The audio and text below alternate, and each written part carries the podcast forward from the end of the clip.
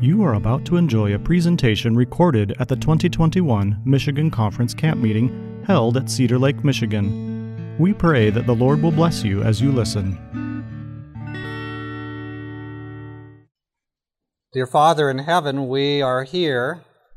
You are here. Lord, your truth is your truth. Bless us today by sending your Holy Spirit. Give us discernment Give us clarity, help us to understand, and then, Lord, help us to know how we can act on our understanding for Jesus. So bless, we pray, in our presentation today. In Jesus' name we pray. Amen. Well, I've got a, ha- I've got a handout I'll give to you later in the meeting. Don't make sure I don't not do that. But today we're going to talk about something that I was looking for information on and I never found it. I didn't find anybody who had done this presentation.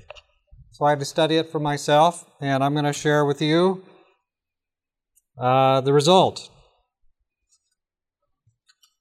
Now, all these things that we've done these five days are going to be on uh, on my website, greatcontroversy.org. You'll have the text, the whole text. I I'm not always presenting, and today I'm going to stay pretty close to what I have uh, down here because uh, I want to make sure I get to you what I what I plan to get you today, and after that we'll have maybe time for some Q and A.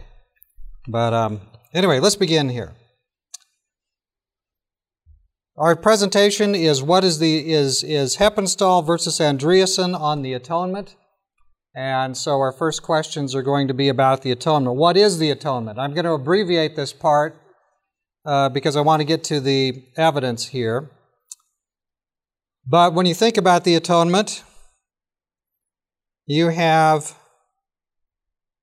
back in the Garden of Eden, you've got God letting down a ladder. He sends his son, and you might not be able to tell that picture, but that's in our church. We have a cross, a beautiful stained glass cross there, and Jesus comes, he becomes a human, he goes, he dies on the cross for us, and goes back to heaven. God let the ladder all the way down. And so the atonement is the removal of sin. Adam and Eve sinned, and God wanted to get rid of the sin.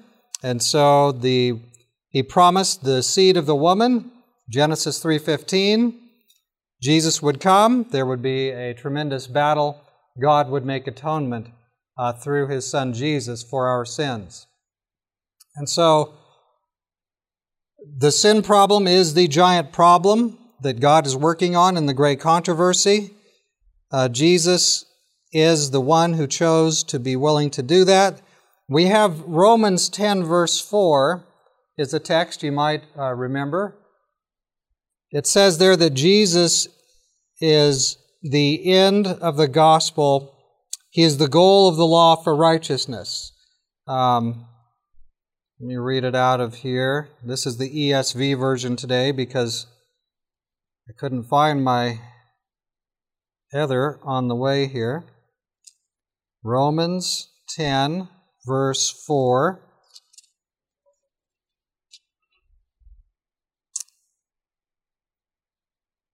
And so,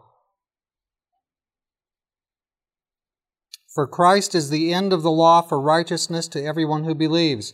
The word there is telos, it means the end. He is the goal, the goal of the law, the end of the law. The, where God is going is Christ is the end of the law for righteousness. Doesn't mean the law is over. It means that when we draw close to God, that it's through Jesus that sin is addressed. It's through Jesus that, that we receive his gift of righteousness. And so God's resurrection power, the same power by which he made the world, is available to us through Jesus. Christ is the end of the law for righteousness to everyone who believes. But notice the condition everyone must believe. So God makes atonement, He makes possible atonement, and but we also have a part we want to choose to cooperate with Him, which we talked about yesterday. Now, for time today, I'm going to I have a whole section on Leviticus 16 and atonement there, the Day of Atonement, and I'm going to skip that. And uh, there's a part there at the end of Leviticus 16 where what do the people do? Some people say this is all just done by the priests, but actually the people have several parts. and uh, not the least of which is standing in their tent door and being repentant uh, and praying for the high priest and praying for themselves as their sins are atoned for in the most holy place that one day a year. But again, I'm going to bypass that. I'm going to go straight on here to this part about Heppenstall versus Andreasen. This is the study that I looked for, and nobody had done it. Nobody, at least, had printed it anywhere. And uh, this is one of the most pivotal things I think we could talk about today. So, we've kind of reviewed a little bit about what the atonement is, but today there are two different views about the atonement in the Seventh day Adventist Church. Maybe more than two, but there's two predominating views. And we can trace these views to two contrasting figures. We have M.L. Andreasen and we have Edward Heppenstall. So let me give you a little bio on each of these guys. These are the key writers, the key theologians who did this for us. M.L. Andreasen was born in 1876. He died in 1962. He actually lived, he actually lived at the same time, part of his time, as Ellen White and spoke with her. Uh, Edward Heppenstall was born in 1901 and he died in 1994, so Heppenstall is after Andreasen. Both had theological training. Both of them were born in Europe. Uh, they both came to America and lived and finished their life in America. Both taught at the Seventh day Adventist Theological Seminary. Uh, so these are some of the similarities. Both were significant writers and speakers.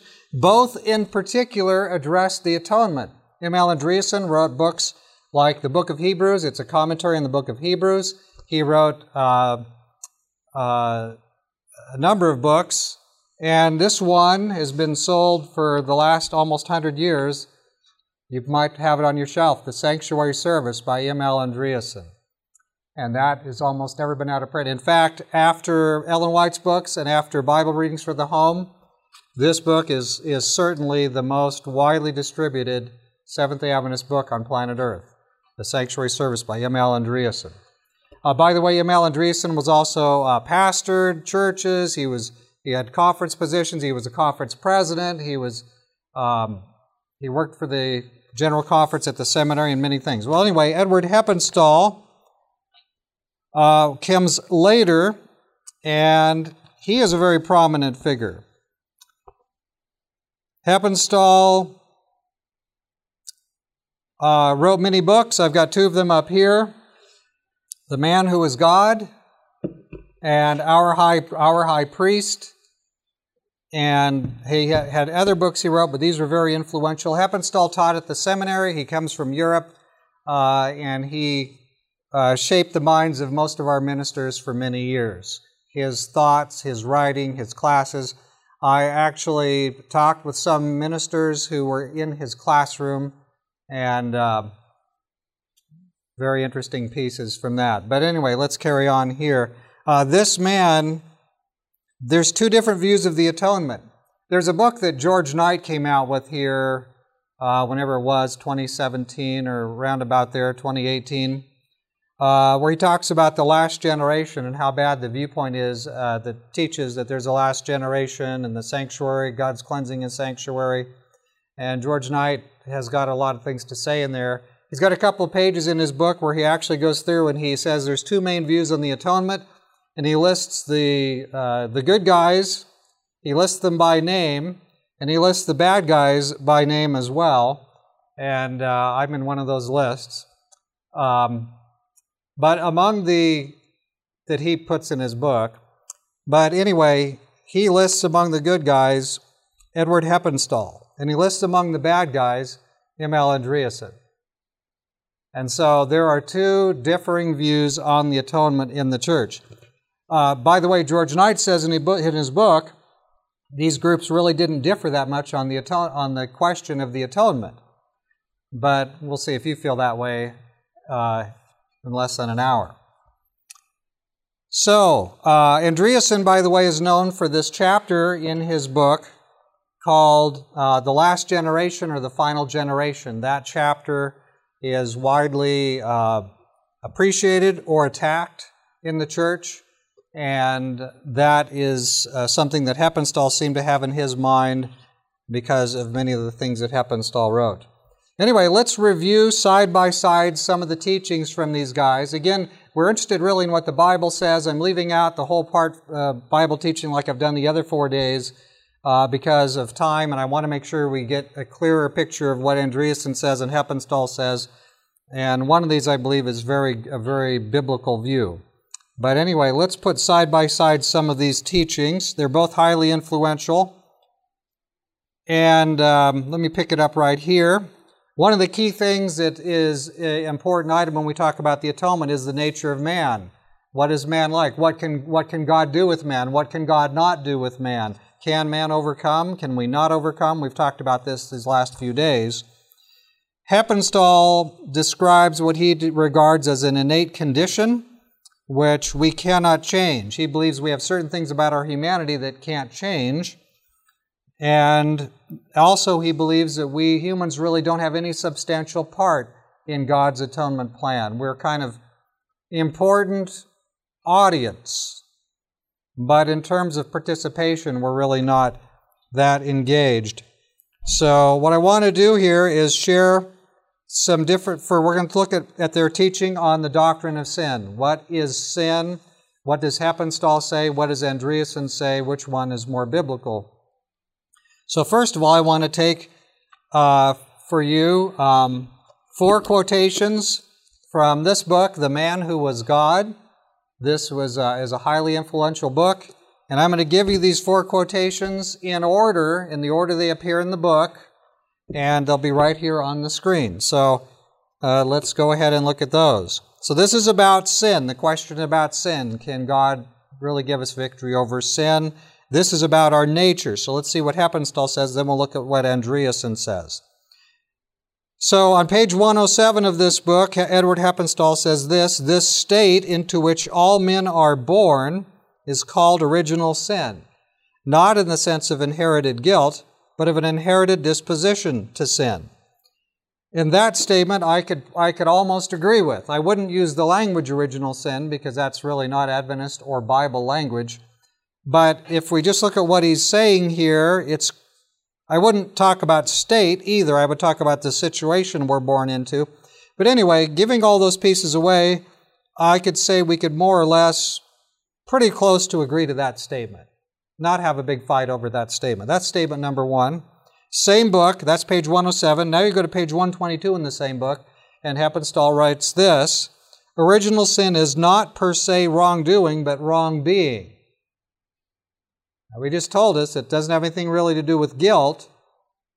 But now he says that means that we are, if you have original sin, which we all have, he says, we all have wrong being. And again, we might might be able to agree with that. Here's the third statement talking about Jesus. Um, he could not have been born into a state of sin as we are. So, Jesus, so we are in a state of sin, says Heppenstall. Uh, Jesus could not have been born into a state of sin, says Heppenstall. And then that's page 144. And on page 146, Heppenstall writes this. All this is all the same book. Jesus, talking about Jesus, he had not the slightest trace of personal guilt that would come from, from what? From being born into a state of sin or from remorse over some, some sin committed. So personal guilt would happen if Jesus was born into a state of sin that we are, says Heppenstall. But going back to those first statement, he says, we're all born into this, but not, we don't inherit guilt. But over here, on page 146, Jesus didn't have this. And if he did, he would have personal guilt. You know what? Although Heppenstall says he's not teaching original sin, he is. And how does he get us there? he sort of gets us there incrementally. First, he tells us he's not teaching it, and then he teaches what's on the screen right there. So, anyway, you can look at that. Uh, to me, it seems slippery. But anyway, that's Heppenstall's view on sin. Uh, and all these views on what sin is, the nature of Christ, they all have to do with the atonement. Can we overcome? So that's why we're looking at these. Um, let's go and look at what Andreasen says. Okay, so here's from uh, M.L. Andreasen, and these are all going to be quotes from his book, The Sanctuary Service. Satan has no power and never did had to make any man sin. He can tempt, he can seduce, he can threaten, but he cannot compel. Through the last generation of saints, God stands finally vindicated. Through them, he defeats Satan and wins his case. They, the last generation of saints, they form a vital part of the plan of God. They go through the terrific through terrific struggles. They battle with unseen powers in high places, but they have put their trust in the Most High, and they will not be ashamed. Sanctuary Service, page 295. He tells us here that Satan does not have any power to make man sin. Doesn't have that power. He can threaten, but he cannot compel. And he tells us that the la- through the last generation, notice this the charge that people make against Andreasen is he's making a human centered version of salvation. He's making us kind of God's dependent upon us. But notice again how exactly what he does say, to be fair to Andreasen. Through the last generation, something happens. Through them, he defeats. Who defeats Satan? God defeats Satan. Through the last generation, God defeats Satan and wins his case. They form a vital part of the plan of God. So I would agree with that. I believe that in God's plan, we form a vital part. I don't believe we're saving God. I believe He, that through them, through us, He defeats Satan. He's, he's showing, and that's sort of the way it was with, with Job. So, anyway, there's a little bit on what Andreasen says. Um, let's look at another Andreasen. This is page 49 again of the sanctuary service. We're looking in, uh, at comparing what Edward Heppenstall and what M.L. Andreasen teach on sin.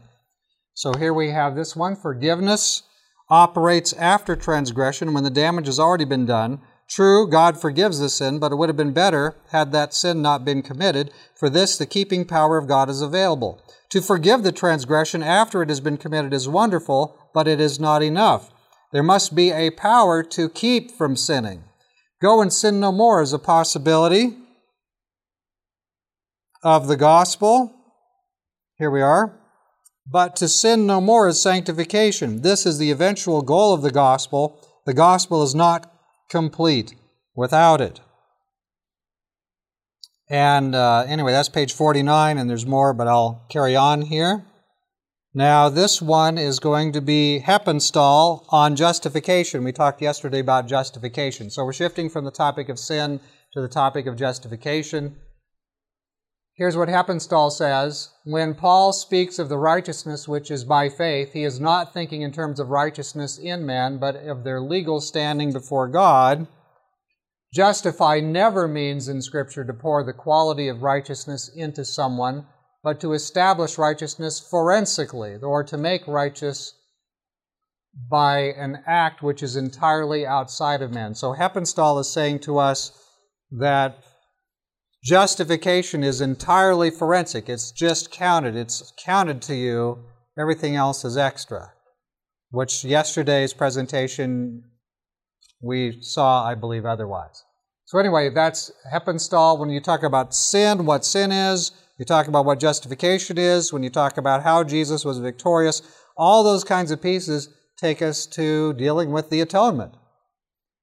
George Knight said in his book that um, really Heppenstall and Andreasen didn't differ that much on the atonement, and yet some of these major pieces they differ very dramatically. So that's Heppenstall. Let's go to Andreasen. Oh, this is the book that that quotation appeared in. Paxton's The Shaking of Adventism. That was a significant book some years ago, um, and he quotes from Heppenstall there. Okay, let's look at uh, back now to Andreasen. So this is Andreasen talking about when we compare Heppenstall talks about about being uh, counted right, but when we look at what Andreasen talks about, he talks a lot more about personal holiness. A lot more about holiness. So here's some quotations from, again, from Andreasen. He's giving, he's talking about this case of this woman. You'll remember the Bible story. This is M.L. Andreasen. After a while, the woman repents, seeks God earnestly, receives forgiveness. In the day of judgment, or as in the type of the day of judgment, her sin is blotted out, and even the record is no more. She stands before God as though she had never sinned. She is clad in a robe, pure and white. She is a new creature in Christ Jesus. What has happened? The death penalty which hung over her has been removed. Christ has died for her, died in her place. He has taken upon himself the punishment which was due her. He has suffered for her sake, and by his stripes she has been healed. The old life is a thing of the past. She is a new creature. Christ has taken her sins with him into the grave. There he paid the penalty. There he made an end of sin. And there through death he destroyed him that had the power of death, that is, the devil. When she, by the grace of God, gave up her sin, when she received forgiveness and cleansing, and cleansing is italicized in Andreasen, when she heeded the admonition, Go and sin no more, sin came to an end. There was no more sin, no more uncleanness, no more transgression. It had all vanished. Christ had done a complete work.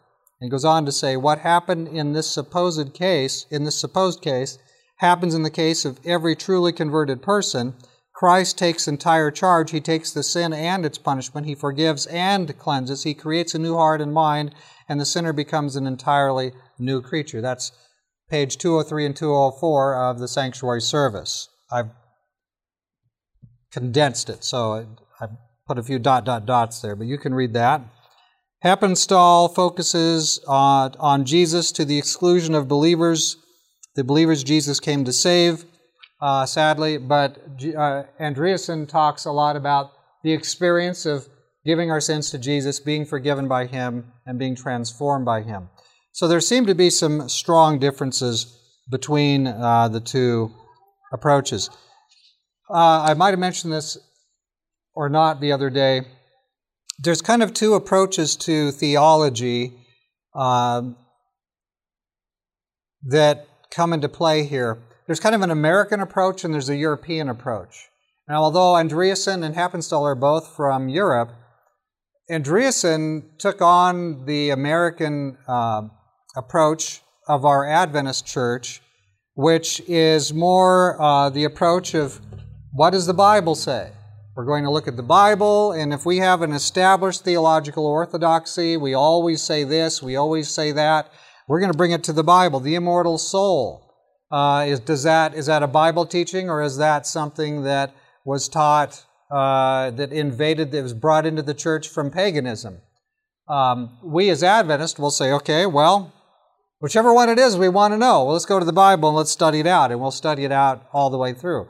Even though immortal, the idea of the immortal soul, human immortal soul, natural to us, is very common in Christianity, we're going to look and try to go to the Bible and see if see what the Bible says. The the European approach is more here's our big list of theological things that we all agree on, and uh, we agree on this, we agree on this, we agree on this, and uh, so the the American approach is check the Bible thoroughly and revise your belief if if you should.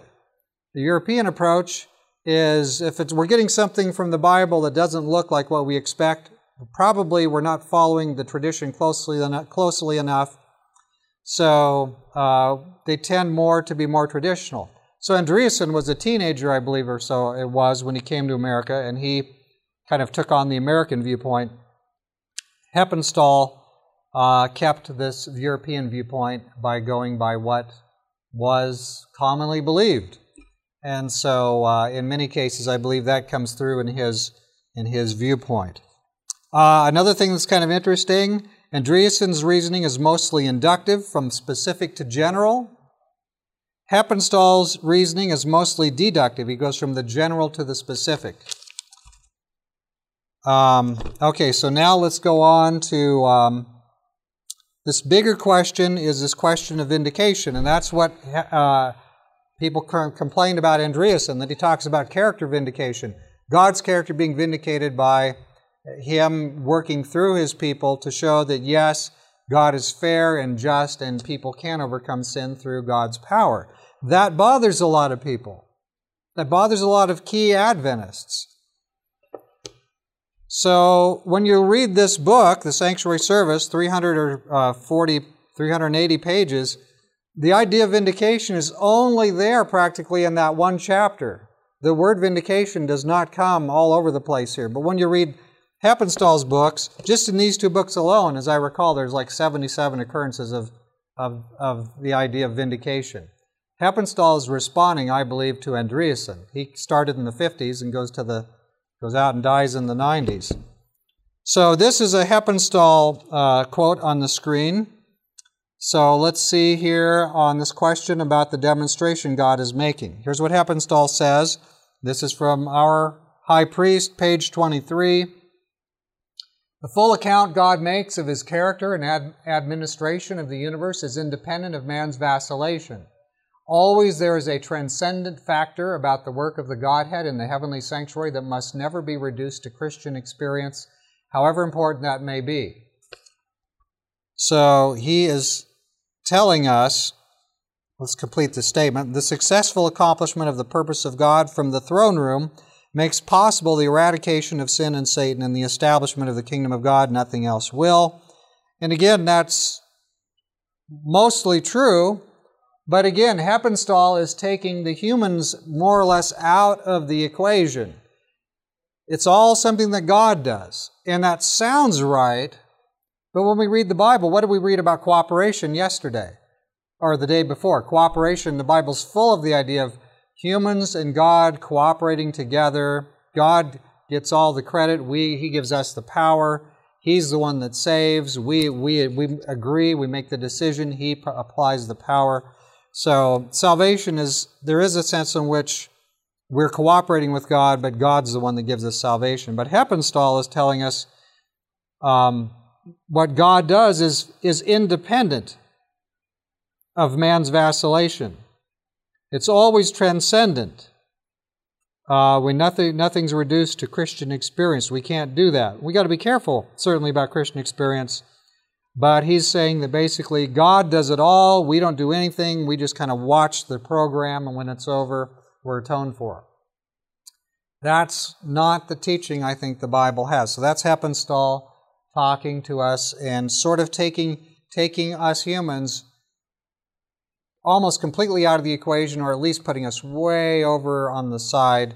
And I think Andreasen may provide a, a much more balanced picture there. Now, in contrast, let me go to Andreasen, and I didn't write this one all out, so I'm going to read it to you. This again is from uh, his book, The Sanctuary Service, and this will be from an extended quotation from page 300 to 302. So this is a very extended quotation from this book. But see what you think about this word. You're going to listen, you're going to hear the word demonstration five times uh, and this idea. This is the last generation idea that got people very unhappy with Andreasen. You know, what's interesting when this was when this book was published, nobody was unhappy about it. The, everybody was agreeable to it. The publishing house was agreeable to it. The editors were agreeable to it. This was, this was what people believed, Adventist people believed.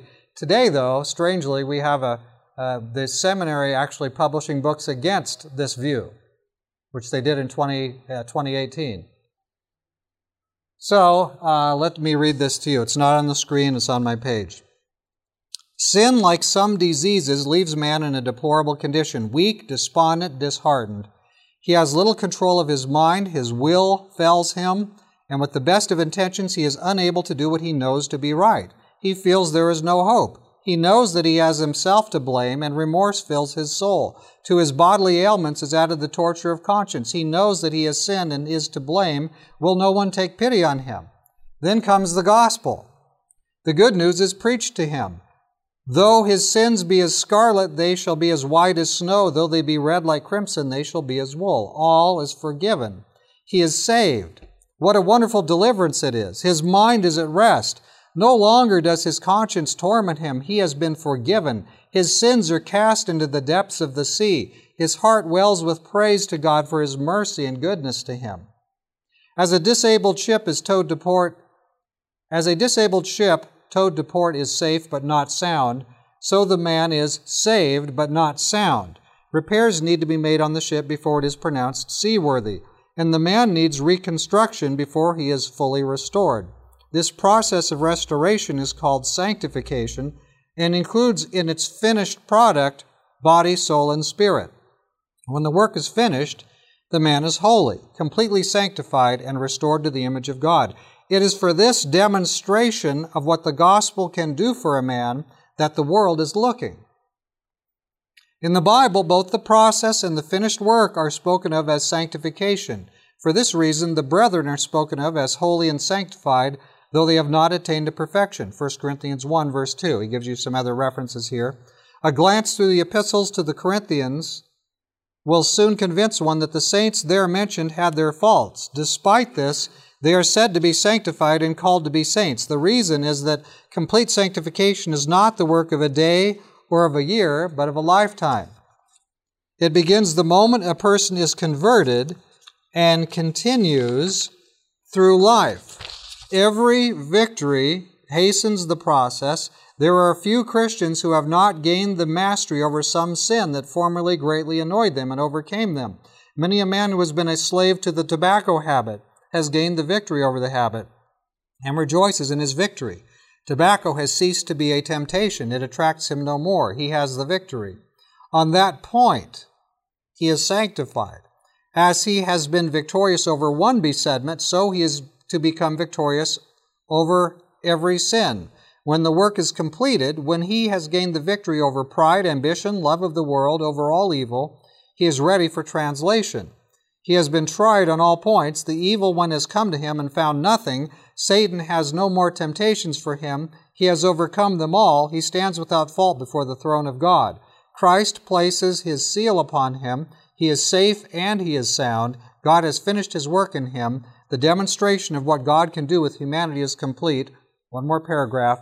Thus it shall be with the last generation of men living on the earth. Through them, God's final demonstration of what He can do with humanity will be given. He will take the weakest of the weak, those bearing the sins of their forefathers, and in them show the power of God.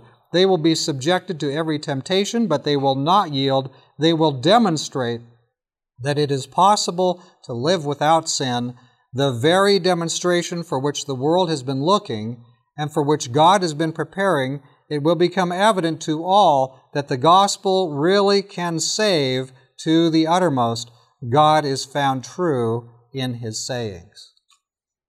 That's a long quotation, but I didn't cut anything out. I gave it to you without any breaks. That is what Andreasen teaches about overcoming. Andreasen says that through the power of the Lord Jesus Christ, we, sin can be overcome in our experience. Heppenstall says we are in a state of sin and that guilt goes with that state.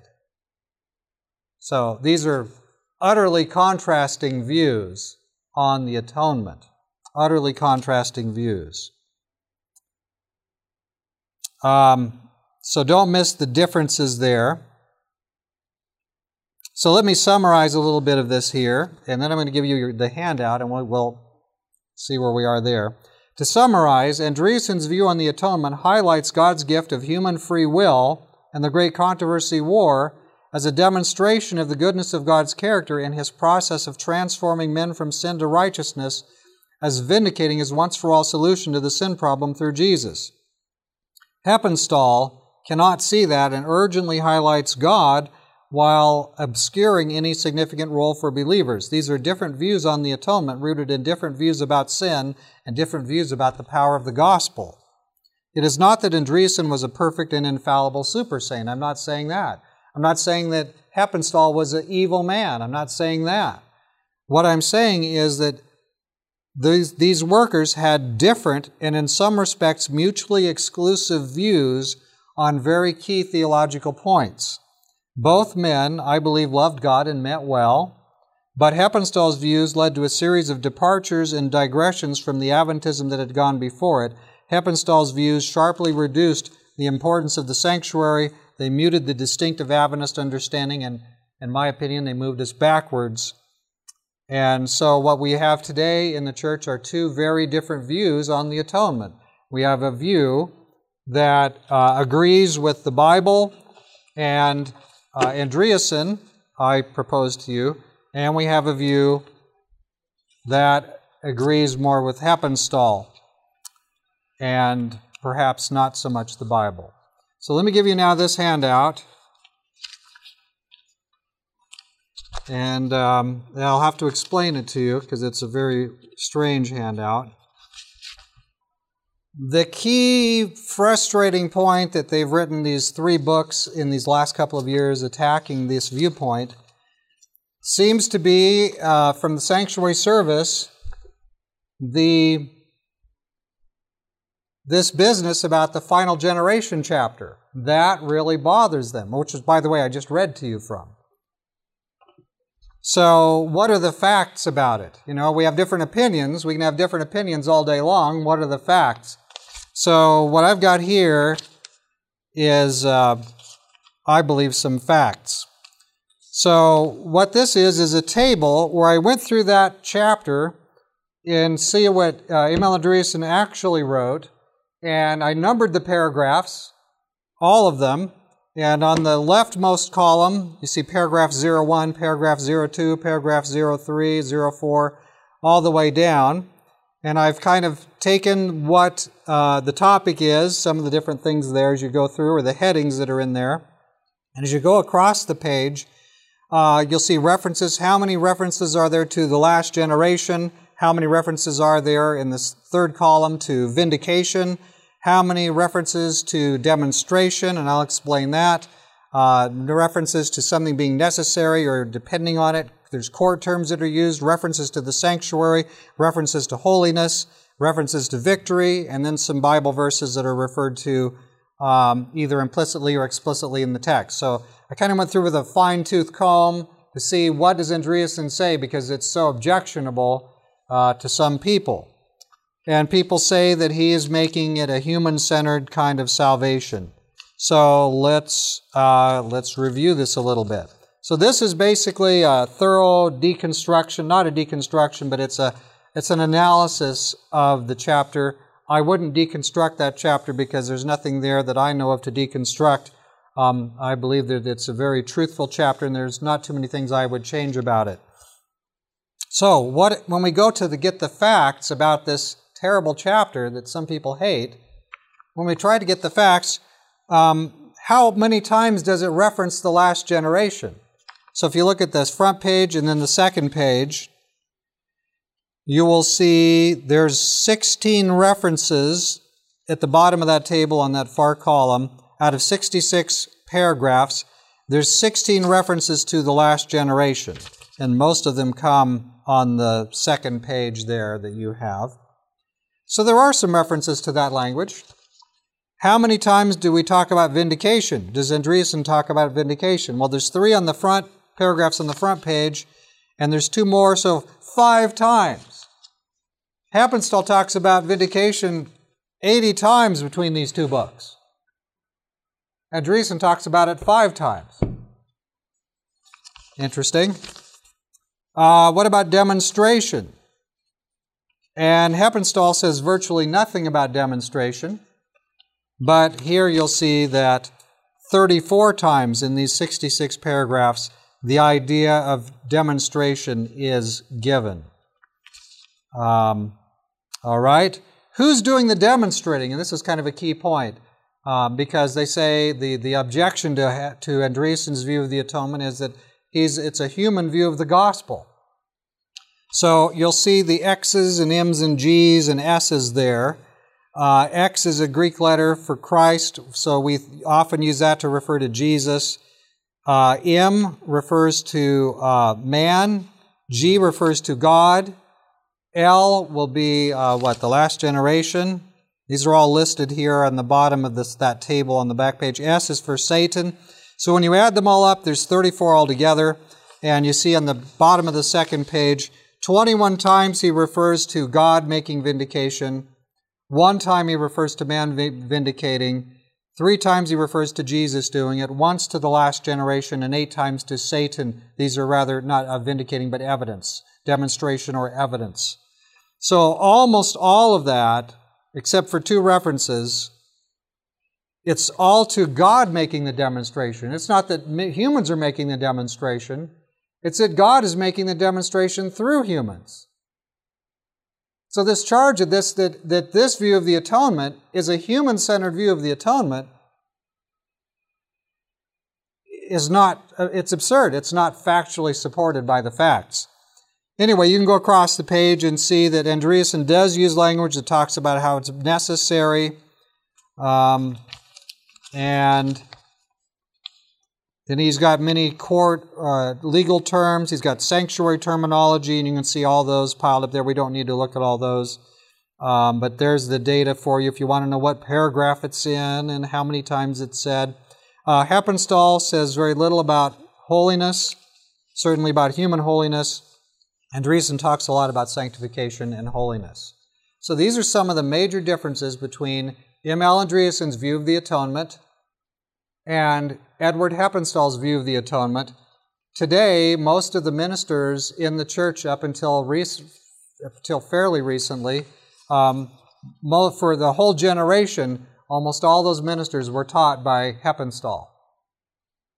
And so this view has become the dominant view that's published in American publications when uh, some of our history writers write about it and so on, some of our theology.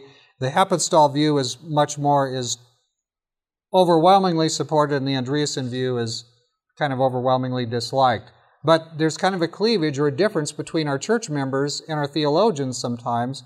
Our church members who read the Bible and the writings of Ellen White tend to come up with the Andreasen view of the atonement, and our administrators uh, or theologians who read the works of George Knight or and I'm not trying to be hard on George Knight, but a certain group of those writings tend to agree with Heppenstall's view of the atonement.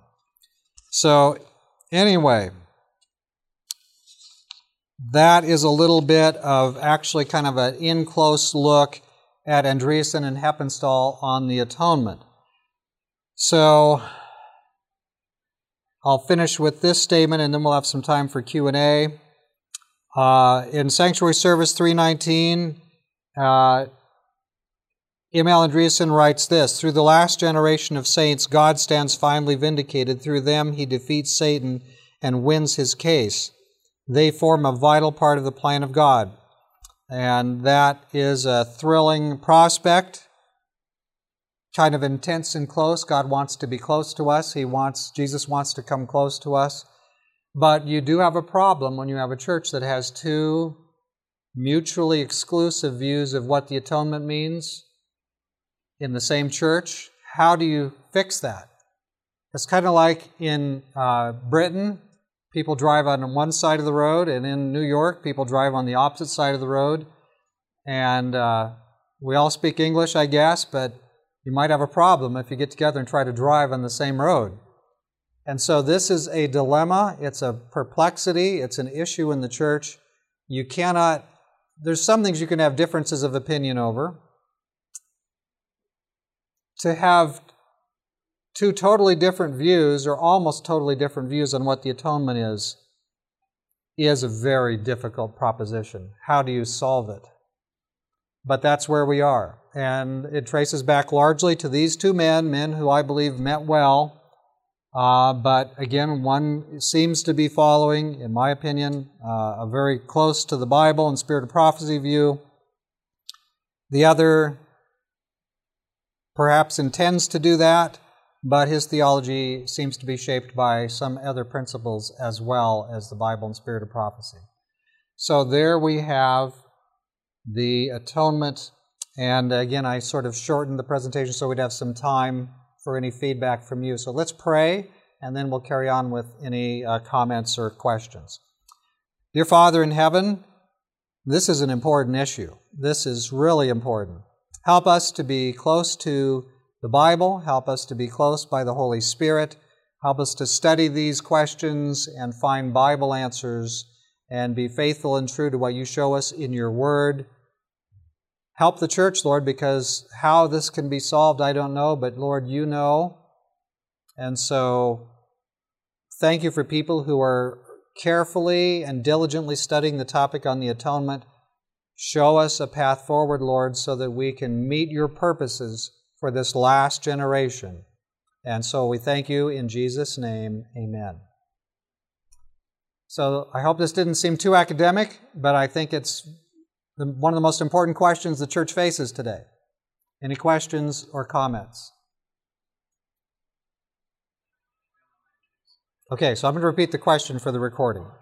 So uh, there was a statement that at the seminary, uh, which we're not trying to be hard on the seminary today, but there was a statement that um, a large number of the seminary professors were quite opposed to last generation theology. One of the concerns that they indicate is that Andreasen teaches a so called third atonement. Um, and he goes to Hebrews, the first couple of verses there, and he portrays uh, as though there were three atonements. What's the answer to that? Uh, I, I don't believe there. I would ref, I would phrase it that way. Uh, the we have really one atonement. You can subdivide it into different pieces, and you can emphasize this and that. But I don't really think I think that they're not being quite fair to Andreasen on that point. Um, I believe, if I'm remembering correctly, I addressed some of that in my presentation at Sacramento Central, which is somewhere on the internet. Uh, old, new books, old error. So if somebody wants to get into more of that, you can Google around and find it. Uh, but yeah, I don't think that's fair to Andreasen. Um, I'm trying to remember here if I can give you the very page and the very statement, um, because I have several other charts and things I didn't bring, which has some of these statements all put together in where they are. So let me see here if it is where I think it is or if it is not where I think it is.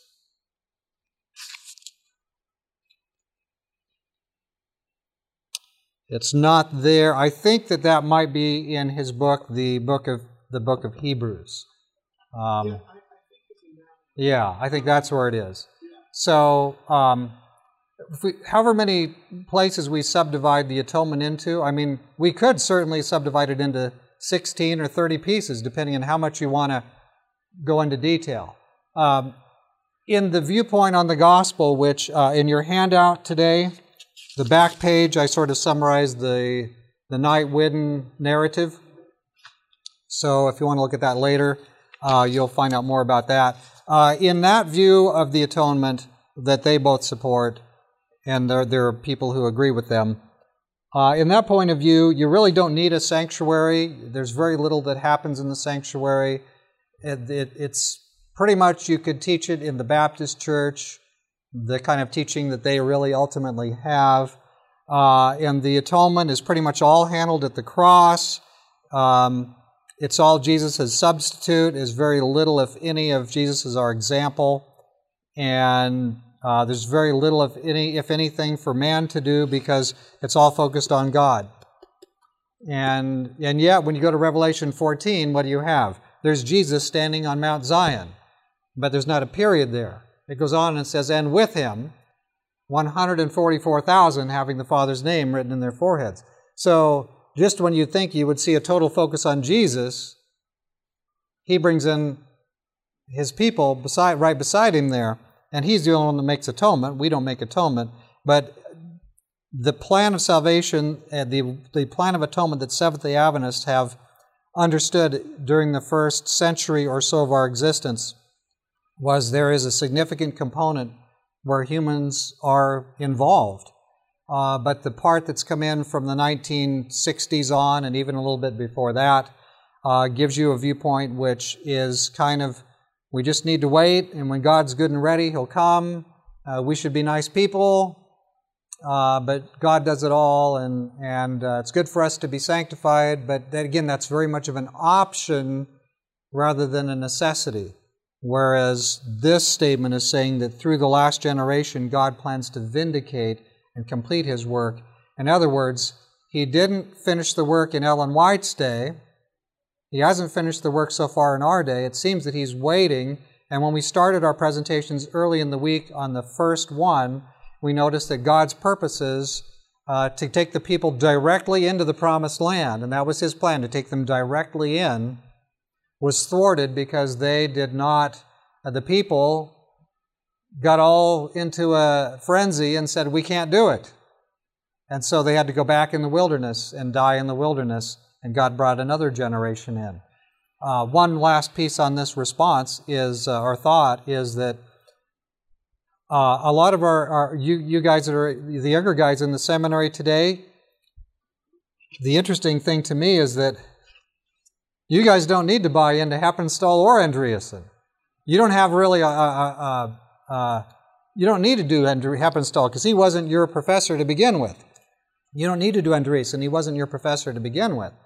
And uh, today, our newer workers are, are able, if they're if God so leads them, to study the Bible and the Spirit of Prophecy writings for themselves. You don't really have a horse in the race. You don't have to pick one or the other. You just want to find out what the Bible solution is. And I think that if you study there, uh, you'll the Lord will lead you. So the the controversy over questions on doctrine, the nature of Christ, and all that business is really a controversy that should be easily solved based on the facts. It's a really a controversy almost from another generation and today, our younger workers don't need to be, you don't need to agree with George Knight. You don't need to agree with Larry Kirkpatrick. You don't need to agree with, agree with Heppenstall. You can study it out, and I, and I think the Lord will lead. So I, I think there's good days ahead on this topic. Although right now, like you said, many, many key people in the seminary are crazy opposed to this. What was, what's interesting is that um, when they were nitpicking M.L. Andreasen, there was nothing on Heppenstall. So that's why I asked them. I said, well, you know, if we're seeing that, you know, we're using these quotes against Andreasen, can we do the same for, for Heppenstall? Because there's plenty uh, there. So, you know, it's basically whatever fit the narrative that they want to. to well, if you were, uh, if you agreed with Heppenstall's view, generally speaking, would you want these four quotations that I showed you? That We're all, we're all born into this state, but it's okay, we're not guilty. And then you go down to the fourth one over, and he, he admits Jesus had not the slightest trace of personal guilt that would come from being born into a state of sin. That, that's, that's an interesting uh, thing he did there. Page 146, the, this, the man who was God. Question, yes? It's not as much of a question. Yes.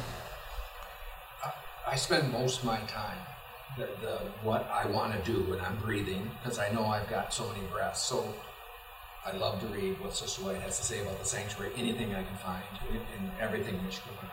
And of course, I love the book of Hebrews. I just can't put it down. Okay. So, so, so the statement uh, was that um, when we read uh, some, when when the individual said that they saw the the statements taken from Heppenstall's writings it did not seem to match the Bible and spirit of prophecy. It didn't seem consonant with that with the, his reading of the Bible. And when we read something that sort of grates against it, it sort of it it it, it grates on us. There's, we feel like there's something wrong. So again, I don't, as far as I know, Heppenstall wasn't a bad person. He just, uh, but his views on these key points were very, in a very substantive way, were very different from the Adventism that existed up until the 1950s. Another question or statement? Yes. You know, obviously, you know, he spent 30 years students um, and pastors, and also leaders that, that you know wrote books and we didn't think anything of it. yeah. But we need to be, you know, I was mentored by uh, the pastor that said, sleep with the Bible and spirit rocks. Right. And, and, and I feel that's, that's the bottom. It's all there. Um, I think what happens is that we, we, we do want to read our book. I, I don't think there's anything wrong with that. If we stay with the Bible and spirit of prophecy, uh, the question was, or the statement was um, counsel that, that a brother here had been given that we want to stay with the Bible and spirit of prophecy, and, and that'll that'll be much better for us than uh, following human views or views that uh, are highly influential views that have been in the church for so long. I agree. I agree. Um, and that's the thing about um, Andreasen is his writings usually he bounces back and gives you scriptures. Uh, Heppenstall give you some scriptures too, but then there's interpretation. And here's uh, a problem in the church. We tend to begin to rely on certain theologians, or we rely on our favorite speaker. Well, I'm not sure the truth is, so I'll see what Doug Batchelor says. Um, and you know, the best, the best of us get things wrong sometimes. And so, uh, and Doug Batchelor would tell you, and maybe he'll tell you tonight or tomorrow when he's here. Um, go and read it for yourself. But uh, study the Bible for ourselves. Let's be careful about trusting in experts. Uh, we can benefit from people who know a bit, um, but we want to always go back to the Bible and the writings of Ellen White, and I don't believe God will leave us dangling in the mud, all messed up there, if we are able. The tr- trouble, it's hard sometimes to get rid of big ideas that get stuck in your head. And this idea that Andreasen teaches this kind of like third kind of a third phase of the atonement um, well, maybe he does, maybe he doesn't. What does the Bible teach? So let's go back always to the Bible, and God will God will see us through. So this topic was probably the most academic of the five we went we talked about in our series, uh, and yet we have multiple books being published against these teachings uh, that the Bible, I believe, gives us on the sanctuary. And one of the kind of the, the, the acid test really is does it match our teaching on the sanctuary, or can you kind of do Adventism without the sanctuary? If, if you use that as kind of a test question, a helper question, it will help us sometimes to differentiate between things that are helpful and, and can guide us, give us some help spiritually, and things that might sound very good, but might actually be taking us backwards instead of forwards. So, anyway, uh, I need to pray now so we can conclude. Uh, let's pause and pray together. Dear Father in heaven, uh, this is a hard topic. I pray, Lord, that you will help us all to be students of the Bible and the writings you've given us, the gift through Ellen White. We want, Lord, that the church will understand and teach the atonement correctly, that it will touch us in our very actions Here's a teaching, Lord, where if we believe it one way, we might not be as diligent about sin removal because it's an impossibility under one viewpoint. Whereas if we understand it the other way, we will want to be very diligent because we'll see how critical it is that all sin be ended. So, Lord, bless us, we pray.